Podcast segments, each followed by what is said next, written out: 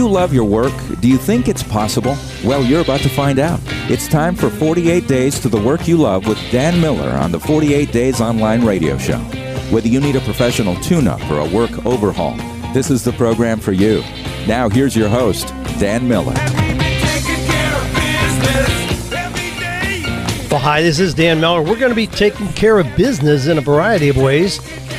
You know, when we talk about taking care of business, we're talking about the work that you're doing, whether that is as a traditional employee, maybe you're a freelance person these days, or a temp, or an electronic immigrant, or an entrepreneur. We got all kinds of terms for the work that you do. Any way that you do it, we're going to be talking about taking care of business what it is that you do that generates income so you can provide for yourself, your family, and others, hopefully. Hopefully, it's not just enough to eke by, but enough that you can then bless other people as well. Each week, we take your questions, live questions from you, the listeners, questions that are real life questions about what's going on so we can unpack them together and hopefully all go to higher levels of success together. If you've got a question, you can go to the 48days.com site Click on the podcast link and you'll see a little option there to submit a question. I'd be happy to consider that for an upcoming show. Well, here's some of the things we're going to be talking about today. Earlier this year, this is Dan, earlier this year, I quit my high paying job to join my wife in our real estate business. Business has been rocking. It was an awesome switch. Well, cool. We'll talk about that in a little bit more. This is a good time to be making changes. It's not a time just to hunker down and hope that things get better. Hey, I know now we got all the political players in place. Well, maybe. You know, maybe, maybe not. This morning, my guys group, there's a lot of uh, expectation that there may be a vice presidential candidate switch on the Democratic side before we actually get to the election. Now, that'll be interesting. Probably not unexpected but um, who knows? So people are saying that maybe we won't have the Obama Biden ticket that everybody's expecting at this point. There might be a surprise in the forthcoming. So we'll see how that plays out. But be that as it may, we've got to go on. If you're waiting until November for the elections to then make everything right in your life, you're going to be disappointed. It doesn't matter who wins. Things aren't going to change quickly, even if there's the impetus to change something over a long period of time. I mean, it's like it's more than turning the Titanic. It's like taking a country literally and turning it on its axis. It's going to take a while. So, the real thing that we're going to address here today is what is your world life? What are you doing to make your world better? What are you doing to be the change you want to see in the world? What are you doing to take responsibility for your life, your family, your home? That's what we're going to focus on here. Here's another question. Dan, I'm 41. Haven't had much success with my career. Please advise as to what I should do. Dan, what is causing me to internally hate calling people on the phone? I don't want to feel like this. Dan, how would you advise me to approach my job search when all the companies specified no phone calls or follow ups and leave me no choice but to wait and see? Hey, we'll have fun tearing that one apart. If you wait and see, you're going to get the crumbs that left, are left over from other people. Trust me. Dan, do you have any recommendation for somebody like me who has always been an operations type person to overcome the feeling of bothering and inconvenience some inconveniencing somebody when trying to sell? All right. Well, those and more we're going to talk about. Hey, I got a quotation for you today. Actually, I just pulled one out of my new book, Wisdom Meets Passion. I've had people submitting quotations to me left and right that they're pulling out of my new book, which is kind of cool to see. I mean, it's nice to be quoted, and people are pulling those together. Not only family and friends, but also people that I don't know who are saying, wow, here's a selection of quotations that really were important to me. But here's one from Wisdom Meets Passion Embracing mystery and wonder in life does not mean living in an unrealistic fantasy world, waiting for fate or luck to determine your future. On the contrary, it means carefully planning to release your strongest gifts, your most unique talents, in ways that will bring hope and encouragement to the world in a manner only you can fulfill. Now, I wrote that, so I'll, I'll just claim it. But again, embracing mystery and wonder in life does not mean living in an unrealistic fantasy world. Not at all. I mean, I don't want to remove the mystery and wonder from life, the things that are unexplainable, either in my theology or in my real life world. I like things that are mysterious, that can't be explained. I like looking at things through the eyes of my little granddaughters and seeing them just aghast with wonder at something that can't be easily explained. I like that. I don't want to lose that. Well, if we're tapping into that ourselves, we can still, through that, release our strongest gifts. Do things that are extraordinary, live an extraordinary life. That's what we're looking for. Well, Jason from British Columbia says I took the 48 days profile and looked at the careers listed for high C's. None of the careers listed really appeal to me as they require more education than I really want to do. I'm 41 and haven't had much success with my career. Please advise as to what I should do. Now, if you uh, if you're familiar with the DISC profile, D-I-S-C, the D stands for dominance, then I is influencing, S is for steadiness, C is compliance. It just talks about four different personality styles. And briefly, that means if you are a high D, somebody is bold, aggressive, daring, opinionated, high pressure salesperson. Somebody who's on high I, somebody who's outgoing, kind of the cheerleader, backslapping per- personality. S, steady, loyal, faithful, doesn't like change. And then C, very analytical, detailed, pays attention just to the facts. Don't bore me with what your thinking or feelings are. Give me the facts. Now, a high C then tends to be pretty conservative, not impulsive. They like to have things that are pretty structured, clearly laid out. And so uh, Jason is saying none of the careers listed really appeal to me as they require more education than I really want to do. I resist having careers listed on those stinking reports. For years, I refused to have the careers listed there because people tend to look at the list and try to find their career on that. Inasmuch as we are very individualized, I mean, we're so unique as individuals, I don't want to have to choose a career off a short list, you know, that just pulls from general trends.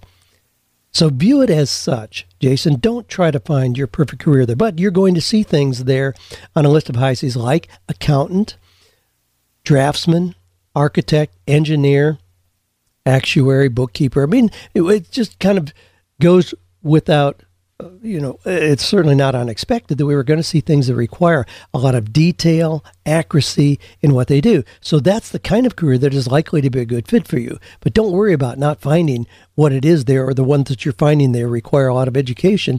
Just recognize in your workspace, whatever it is that you do. I mean, if you decide you want to mow lawns, you're going to do them so that every blade of grass is the same height. You know, every fence post has weed eating done around it.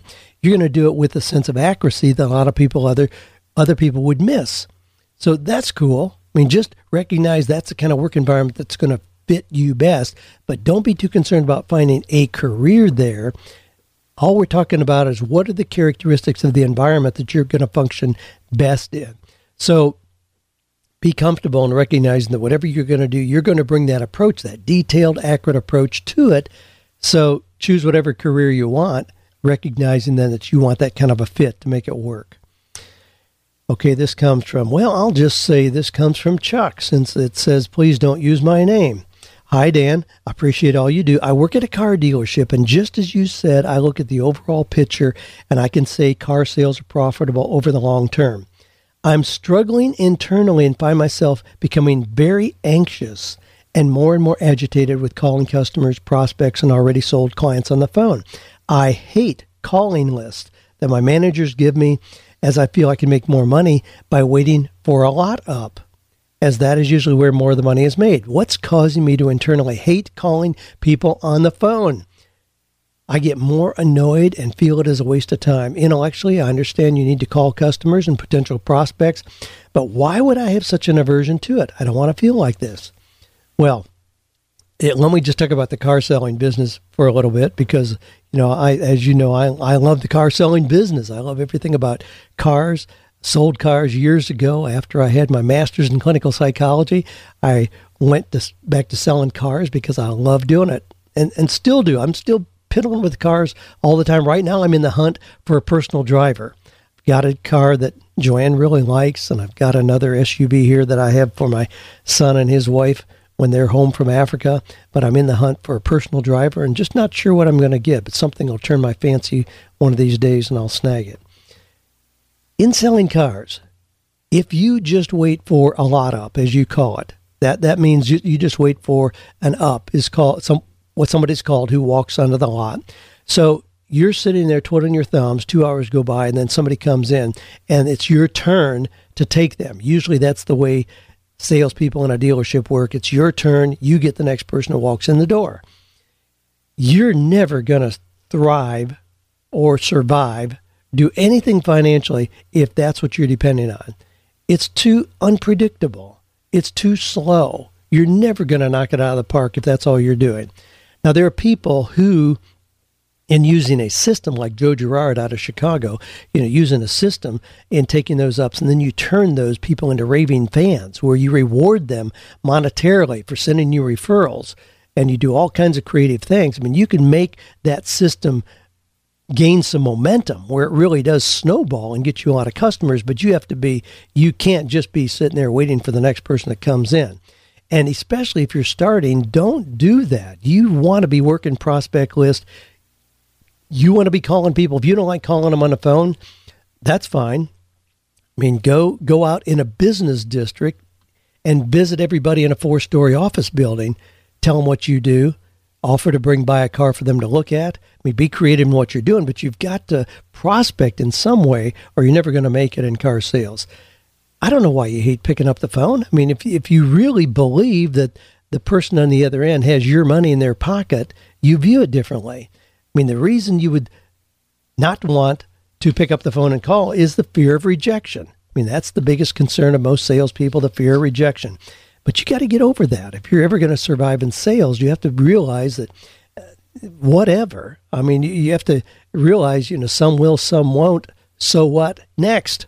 I mean, that's kind of just the mantra of salespeople. Some will, some won't. So what next? You just go on when I was doing sales, and I've done a lot of outside sales where I go out and contact people, in contacting 15 people, just walking in the door to make a sales presentation, I know I'm not going to get the decision maker every single time, but my goal was to get, let's say, eight sales presentations per day. Out of those, if I know I close 67%, that's going to give me four to five sales. I mean, I can do well with that. Those no's, all those no's is get me closer to the yeses. I mean, if you are if you're prospecting to sell cars, if you pick up the phone and call 30 people, you're certainly not going to get 30 people that say, "Oh my gosh, where have you been? I've been waiting for you." No, you're going to get a lot of no's. You're going to get, you know, "What's up with you, jerk?" You know, calling me during my lunch hour. But you're not likely to have 30 people tell you no. Well, if you know that, and if you know that you can make a thousand bucks on a deal that you close and you know that you aren't going to get 30 no's in a row, man, that gives you the incentive to grab that phone first thing in the morning. As soon as you get your 30 calls made, you made a thousand bucks. I mean, that's the way I would view it. For so, for some reason, you have not connected yet a success pattern in making those calls you're anticipating everybody saying no that's not going to happen. I would encourage you to track your numbers so you start getting a sense of how long does it take to get to a yes? How many no's do you have to go through to get to a yes? I mean if you're going to survive in sales you've got to see it in that way and i encourage you to do that. Have fun with it. Golly selling is an honorable profession and if you're selling a product that you're proud of at a fair price then you can hold your head high and do that you don't need to worry about bothering people you just uh, you're finding somebody who really does need what you have.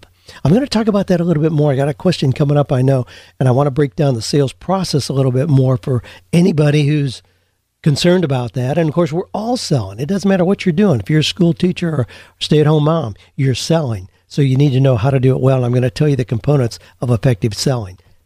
Okay, this says um, Dan, I'm a 38 year old father of four, lucky companion of the most beautiful woman in the world, my wife.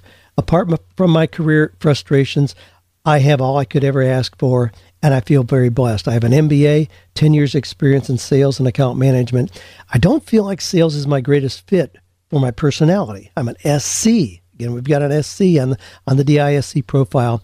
Yet I can't seem to break out of the path of least resistance when making job career changes. I've worked for five different companies in similar roles, but always seem to take the grass is greener approach in trying to resolve my discontent. Inevitably, though, I end up in same jobs, feeling the same frustrations. I would really love to explore other career options. I'm drawn to teaching, counseling, but fear the education certification required might be too big of an obstacle. I don't know how to do this without abandoning the comfort of my income. My wife says my wife stays at home with our children. I'm the sole source of income.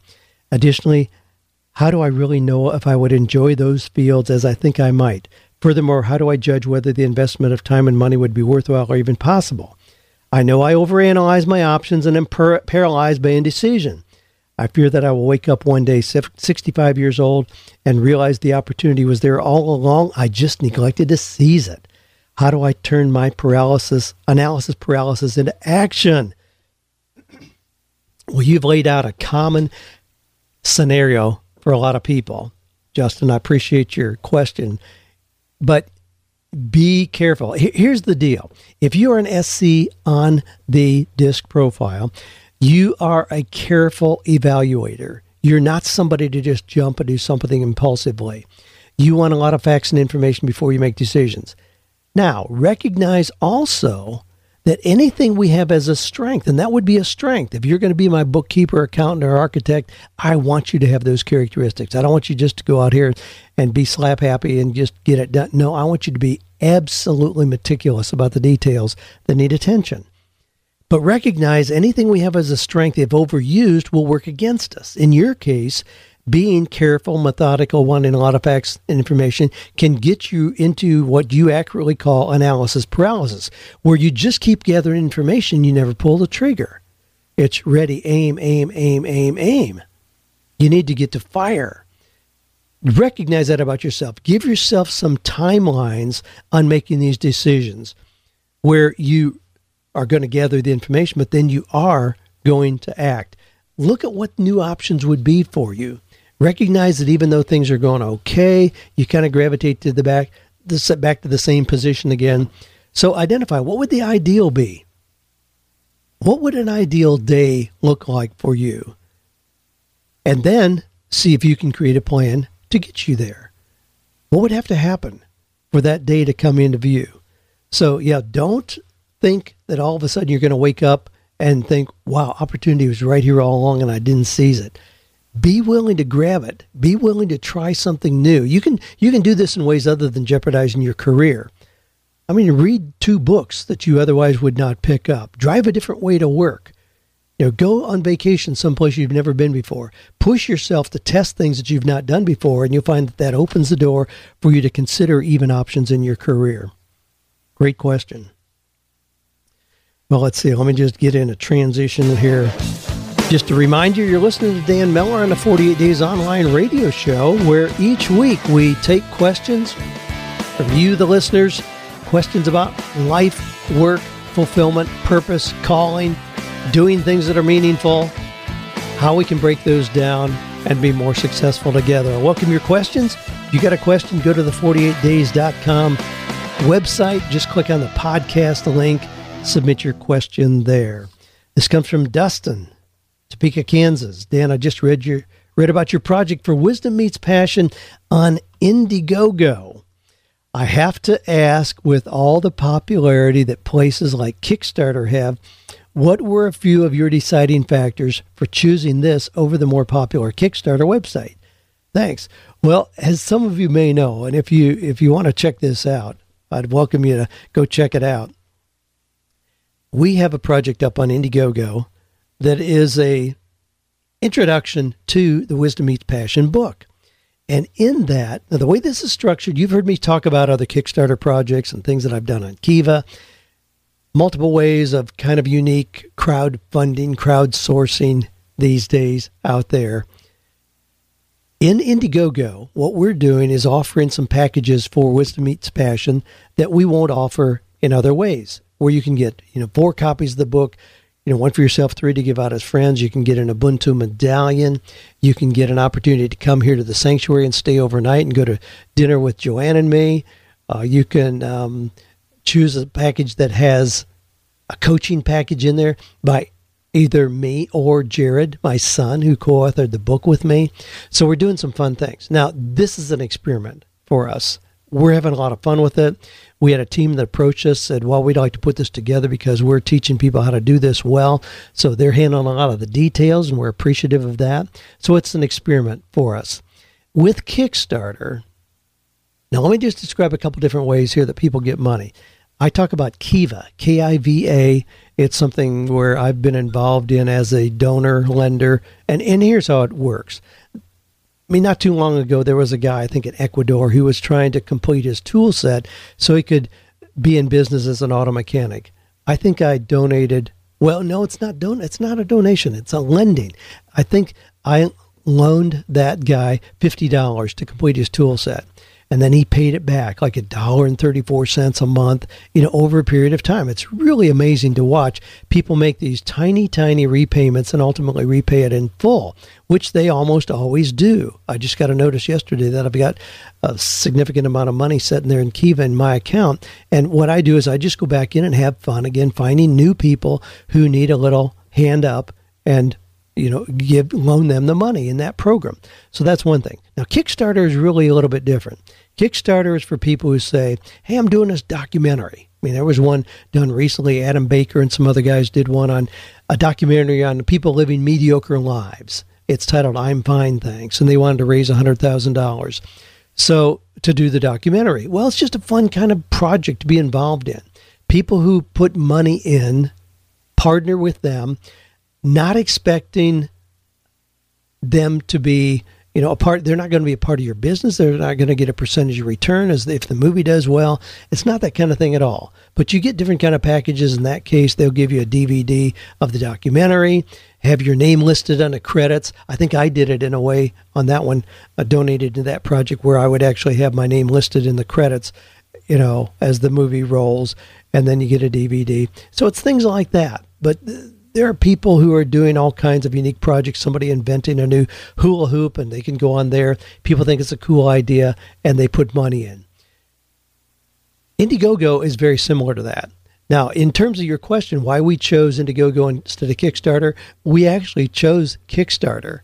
We went on Kickstarter and they rejected us. They rejected us twice. And apparently, we never really got a clear answer on it, although it's fairly common we now discover in retrospect. But apparently, it's because it's more of a self help kind of thing, especially the fact that I have offered in there, you know, personal coaching and all of that. They don't like that kind of thing on Kickstarter. They really want it to be like for a product that's going to stand alone. And so it's a little bit different. For whatever reason, they rejected. Well, there's a whole lot of other options out there. Indiegogo is really probably better known in other countries than Kickstarter is. So it's very, very large. So we just simply put it on Indiegogo. It's very similar, but that's the reason. Yeah, we did go with Kickstarter initially. You hear me talk about Kickstarter a lot, but then we ended up in Indiegogo. So yeah, go check it out. I'd love to get your input, get your comments there. You can see a little video that Jared and I have done together, and that project runs for, as I'm speaking here, another 16 days. It runs through the 31st of August. So whenever you're listening to this, if it's prior to the 31st of August, you can jump on Indiegogo, do a search for Wisdom Meets Passion, and you can see how we structured that pro- project. And that's what we're doing. It's an experiment on our part. I mean, the book is published by Thomas Nelson. Obviously, I don't need to raise funds to publish the book, but it's just a way to involve people in a creative way. And that's really what I was looking for. How can we engage with our readers in a different way? Thanks for your question. Rachel from North Carolina says, I'm working my way through 48 days while immersed in a job search, and it's fueling my fire to keep pushing toward the right fit. Now, listen to this. This is, we've got a good variety in today's questions about entrepreneurial kind of things and traditional work things. This is a traditional work thing. Okay, again, Rachel says, I'm working my way through 48 days while immersed in a job search, and it's fueling my fire to keep pushing toward the right fit. While I understand the advice in chapter 6 and 7 regarding resumes, cover letters, interviews, and general first impressions, the terrain of the job market seems to have evolved, and I feel very restricted. All of the positions I have applied for, nonprofit managerial positions, require email or online submission of cover letters, resume only, specify no phone calls or follow ups, and require either a salary history or salary expectation in the cover letter. How would you advise me to approach such specifics which seem to put so much emphasis on a few emailed Word documents and leave me no choice but for me to wait and see? Rachel, Rachel, Rachel please, if you're working through 48 days, you'll see that there is no wait and see option. You do not wait and see. I mean, I hope I make it very clear in 48 Days to the Work You Love.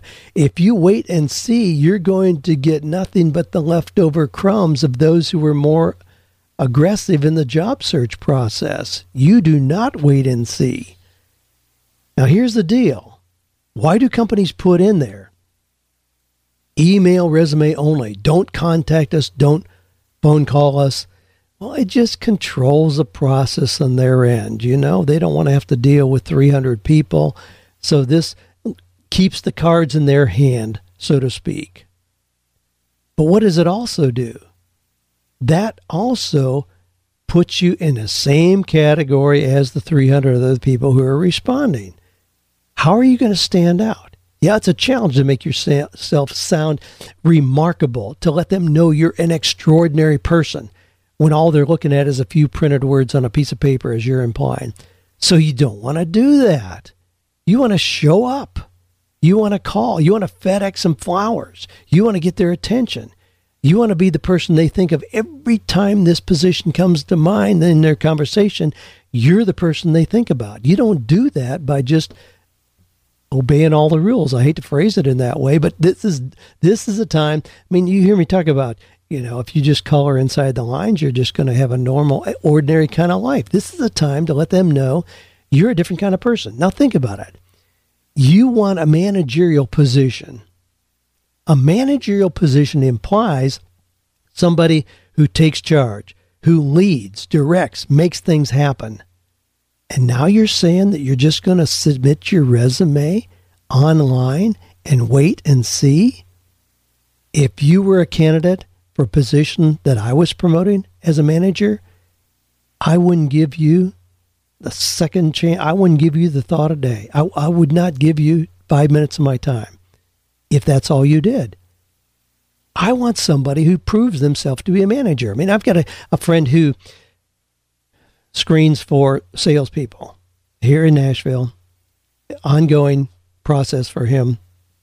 But here's how it may unfold. So, Rachel, you come in on a Friday. He says, Boy, you're a really good candidate. I like your background. I think you'll be a good fit here. I'll tell you what, give me a call on Monday and we'll work out the next steps. Geez, you go home over the weekend. You tell everybody, Golly, this guy really likes me. I know I've got it in the bag. It's going to be a blast working there. Monday, you call. Gee, no answer. You leave a message, no callback. Tuesday, you call, no answer. You leave a message, no callback. What do you start to think? You start to think, oh man, he talked to somebody like better. They got the job I did. Okay, I'm back in the job search, and you go on. Well, if you do that, you just lost your opportunity because he purposely ignores the first two callbacks, even after he sets it up in that way. Hey, just give me a call. We'll work out the details he purposely ignores the first two callbacks because he wants to know is this candidate really a salesperson or are they not? Are they just a job seeker? In your description, you're just a job seeker. You just want a job if somebody begs you to come to work for them. That's not the kind of person that gets a managerial position. So you need to ignore their saying that. Are, are they going to slap your hands? No, they're going to recognize, wow, this really is somebody who's a good candidate for this. Trust me, you, you can't just do these little mamby-pamby things and think that you're going to get an exciting kind of position. You need to show up, call people who are on the board, talk to people who are already working there, go to the parking lot, talk to people as they come out, ask them things about the, the company that would give you more information. Again, FedEx or overnight something to the decision makers and say, boy, here's another thing I thought of you know, after, since our interview, keep yourself in the top of mind position. That's how you get great positions. Mark from you know, sometimes I wish uh, sometimes I'm tempted just to jump out here in the job market because it's so easy to make yourself stand apart. Now, I can't do that because it would be deceptive in some way to put myself out there as a candidate when there's no way in the world I'm going to actually, you know, carry through. But uh, it's so easy to get yourself top of mind positioning. I mean, I see people and coach people all the time how to do things that get your that gets the attention of a company that you want to work with, and that's going to get you more response than just uh, playing by playing by the rules. Mark from uh, Minnesota says, Dan, I'm curious if the voiceover artist you use at the beginning of your podcast is the same Dave Ramsey uses. I've always had an interest in voiceover acting and I've read a number of books on it, which gave me a little ear for it, recognizing who they are from commercials and so on. Thanks for all you do in helping me find your find me discover my passion. Now, the beginning of my show. Here we go. All right, you're going to hear a voice here. Do you love your work? There you Do you go. think it's possible? Well, you're about to find out. It's Now. time for 48 Days to the Work You Love with Dan Miller. Somebody rec- recognizes that voice. Show. Whether you need a professional tune-up, That voice. overhaul, this is the program for you. Now, here's your host, Dan Miller. that voice is, in fact, Bob Borquez. Bob has been a part of the Dave Ramsey team for, I don't know, 16, 17 years. I just saw him the other day when I did Depot for the Ramsey organization. And, and in fact, he told me then, he says, Dan, we need to update the intro that I did for your show. But yeah, that's Bob Borquez. And the same guy who intros Dave's show. Got that great voice and I love using him. I've used him for a lot of things. Now you also hear. Now you'll hear on here. Um, well, let- me do this. Now we've been talking about profiles. This is a good one to interject. This is somebody else you hear me talk a lot about who does voiceovers. Hi, this is Pierce Mars, sales coach and 48 Days DISC certified instructor. The best selling product through 48 Days is their personality profiles. With three options to choose from, it gives great insight not only into your own personality style, but understanding how family, friends, and colleagues tick as well. As a sales coach, I use these with all my personal clients and also utilize these reports to speak to companies about sales strategies and better communication. Go to the 48 Day store and look for the DISC profiles. You'll find bulk discount rates to use these with your clients, company, church, and you can customize them to fit exactly what you need. It's helped my business, and I'm sure it will help yours. All right. Another guy who does voiceovers. Now, Pierce does a lot of voiceovers. He does the introduction for Andy Andrews' podcast and uh, countless others. I don't know what. He does a show based on the Shark Tank. So he's got that great voice, and I love to have him do spots for me. He's done a bunch of them for us. Now, back to your question, Mark. Incidentally, I went to your blog site, Views from the Outhouse. I, I was so intrigued by the name, I had to go there. Views from the Outhouse. What a great name. Anyway, commented on one of your blogs. Yeah, I love your blog and what you're doing there. Your question, though, about doing voiceovers. You've always had an interest in voiceover acting. Here's the deal. I've had a lot of great voices. Bob Borquez, Pierce Mars, and I've had a lot of great voices do voiceover work for me. I've never paid a penny, and I and I hope that um, it's not because I'm some cheapskate. It really isn't. It's just because that kind of talent is so easy to find. I, it's pretty tough to just do voiceovers and be compensated for it. It's too easy to find. I mean, we're we're in a city here. I mean, I'm in Nashville, Tennessee. I mean, there's so many people who are talented in so many different ways, and talent by itself is really easy to find. I mean, it's like it's like um, having a great voice, and so you decide to do a radio show. Well, you do a radio show. I mean, the radio station considers your talent worth very little. I mean, just be realistic about it.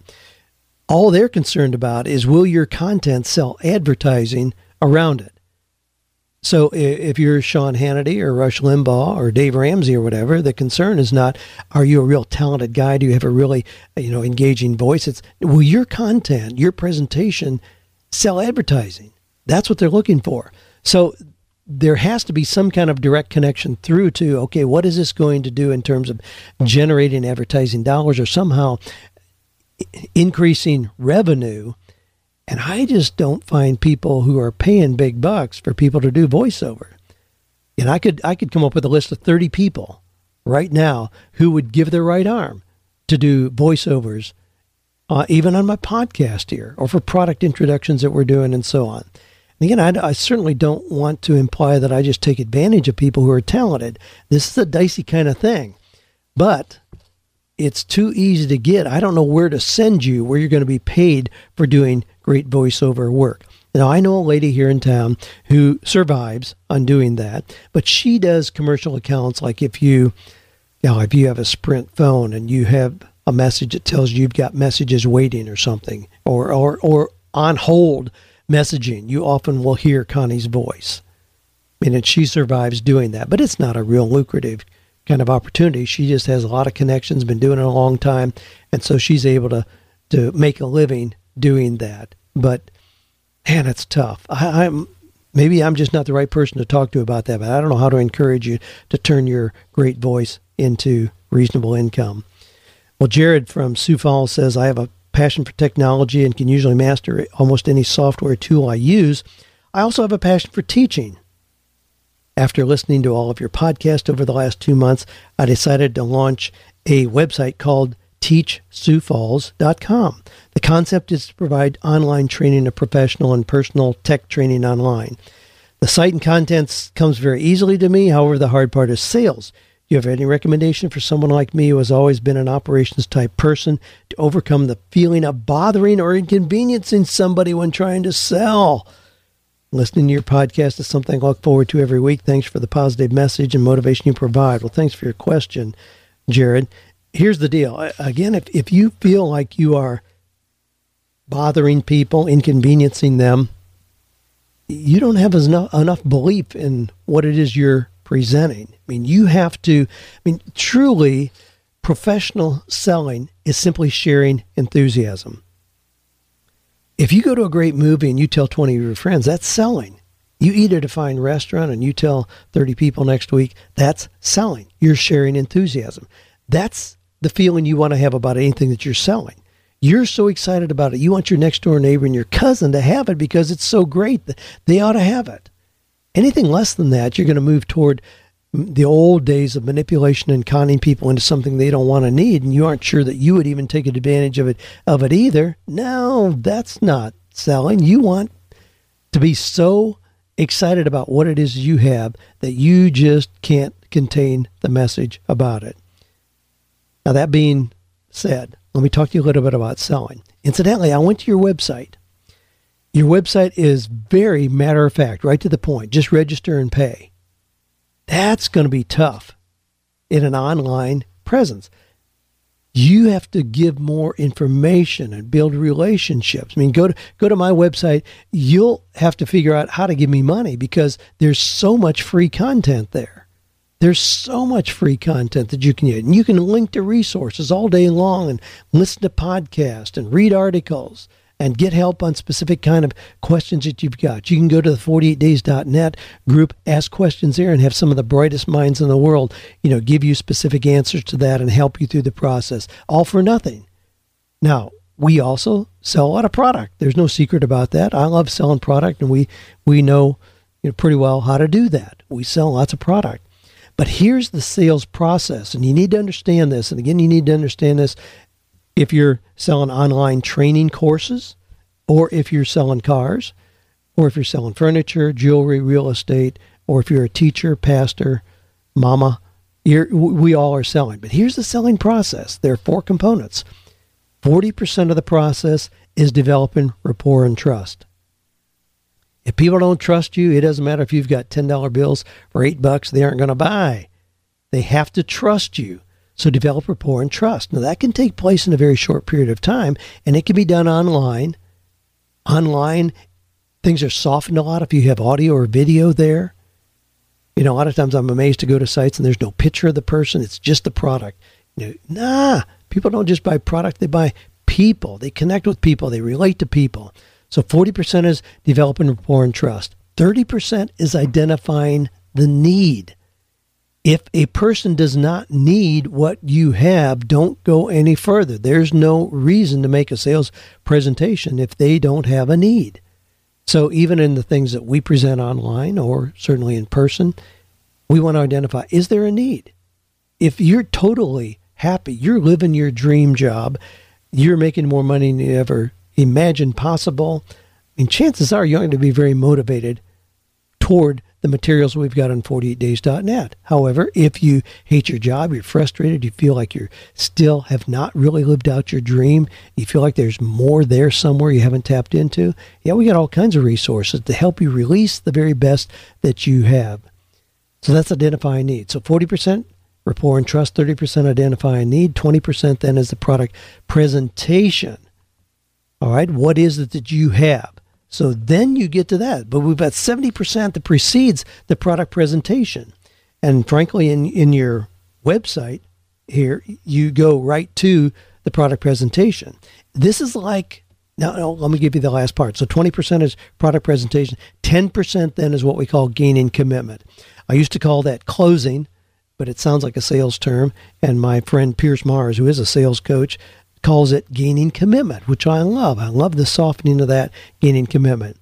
But here's the deal. If I walk into the car lot over here and I need a little Ford Focus for my daughter to drive back and forth to college campus, the salesman comes waltzing out, grabs me, takes me right over to a 745 BMW, and he says, Man, you're going to love this car. I mean, this thing is has the coolest sound system you ever heard. Open a sunroof. You can cruise at 116 miles an hour. Your payments on going to be $587 a month. That's where I feel pressure because he hasn't developed rapport and trust and he hasn't identified my need. That's where you feel pressure. But if he's gone through those things, then gaining commitment is simply a simple matter of filling out the paperwork. So in your on your site, in order to sell online training programs, you've got to do a whole lot more to develop rapport and trust and allow a person to identify their need. You've gone to right to the twenty percent portion of the sales process, which is just product presentation. And I don't think that'll ever give you enough traction to do anything significant there. Hey, you're listening to Dan Miller on the 48 Days Online radio show, where each week I take your questions Questions about real life situations and work, life, finding purpose, calling, doing things that are significant, changing the world, and we unpack them here together. Talk through them so that we can figure out how to do this thing called to work and life more effectively. If you got a question, just go to the 48days.com site, click on the podcast link. You'll see an opportunity there to submit your question and be delighted to consider that for an upcoming show. John from Arkansas says, "I'm right out of co- right out of college 15 years ago. I pursued a programming job that was short-lived. I got into part-time junior college teaching after a year and a half of resumes and job interviews. That first job was the only corporate job or any job I had had to that point. At the recommendation of a job coach and reading your 48 days to the work you love materials, 4 years ago I did not list that failed corporate job for the first time in years on a resume. I got into full time teaching shortly thereafter. I got a new boss two years ago. This boss may not know about my previous corporate job. There have been times this person has made remarks about some of us lacking corporate experience. I find this hurtful. Other jobs want corporate experience. I'm thinking of looking for a different job. Enjoy your show. Well, the fact that you had something back in antiquity years ago that you don't have on your resume is perfectly fine. But now you're saying that this guy's making hurtful comments. Well, again, if this is a job that you really enjoy and seems to be a good fit, you're compensated well, I don't think there's enough. That's enough reason to do anything. Um, you, there's always going to be some little thorn in your side if you're working in a job. It just comes with the territory. If you are totally unsatisfied, then certainly, you know, do a job search and move on. But from what you're saying here, I think you're in a good place. I would encourage you just to stay there. That's not enough motivation to, to have to look for something else. Well, Michelle from Provo, Utah says, Dan, I made the leap into my dream gig. I left the corporate world and am embarking out on my own. But now that I have, the fear has struck. I find myself uncertain, insecure, panicky about leaving a perfectly good career. Worse yet, the quote, perfectly good career has come knocking again, offering bigger and better career opportunities. I hate being owned, but after reading Jon Acuff's Quitter, I wonder if my panic is due to lack of planning. Help. Much respect, admiration, goodwill, Michelle. Well, thanks for your question, Michelle. You know, th- this is not a black and white kind of choice. If you work for a corporation or you decide to do something on your own, that's a soft line. You can go back and forth on that many times during a very successful career. It's not a matter of gee, you went on your on your own, but now you realize how much of what's required in being on your own is administration, managing people, dealing with sign permits and workman's comp and government regulations. You know, the the bookkeeping is just overwhelming. So you know what? You're going to go back and work in a corporate position where all you have to do is just focus on what it is that you do well. That's perfectly legitimate. I don't criticize people for doing that. I don't try to talk everybody into being an entrepreneur. In this situation, you had a perfectly good career. Now you've launched out on your own and you're second guessing yourself. Here's what I would how I would frame this. Give yourself a year. Don't just jump back and forth. You, you will really you'll just get yourself trapped in continuing indecision. Give yourself a year to pursue what it is that you're doing, knowing that you do have the option to go back. People want you, obviously. You're getting job offers. That's cool. What a wonderful position to be in. Now, going from being employed to being working on your own, having your own business, you should theoretically be able to make a lot more money. Now, just think about it for a minute. If you're a graphic designer and you're getting $20 an hour as part of a full time salary. So you're making $800 a week. I mean, that would not be uncommon. If you go out on your own, you ought to be at 60 or $70 an hour as a graphic designer. So theoretically, you can increase your income. Now, we know that you aren't going to bill for 40 hours a week. You're going to bill for 20 or 25. So, because the rest of the time is going to be spent with marketing, communicating with potential customers, all those kind of things. So it's not just you you increase your hourly rate and now you're billing at 40 hours a week and you double and triple your income. Now there are other things that come along. So if you decide you like the corporate environment, don't beat yourself up about that. I mean, just stick with that. I mean, there's nothing wrong with that at all. Hey, I'm Pierce Mars, and I'm looking forward to seeing you on the upcoming Wisdom Meets Passion cruise. One of my favorite things about the cruises have been the connections I've made. So many new friends and associates. There is no better way to relax and enjoy business at the same time. Our first year on the cruise, we met some wonderful people. Our second year, I was a speaker. And this year, I'm looking forward to speaking with you about Wisdom Meets Passion, the theme of Dan's upcoming book. Join us in February on the new ship Celebrity Reflection, traveling to San Juan, St. Martin, and my favorite, St. Thomas. To book your cruise, go to 48days.com. Well, there you go. Another example of that voiceover that I love to use. Yeah, hey, we'd love to see you on the Wisdom Meets Passion cruise. I ran into a couple people this week who said uh, they're going to be there, and we just confirmed our speakers for that. We'll have some information up about that coming up really quickly. We've got some really neat speakers are going to be sharing on the Wisdom Meets Passion cruise. So I'd love to see you join us for that. Well, the time has gone quickly. Thanks for your questions. Being connected. Check out the 48days.net community, a growing group of people who really are figuring this all out together, having a lot of fun. Whatever you're doing, we wish you success as you continue to find or create work that is meaningful, fulfilling, productive, and profitable.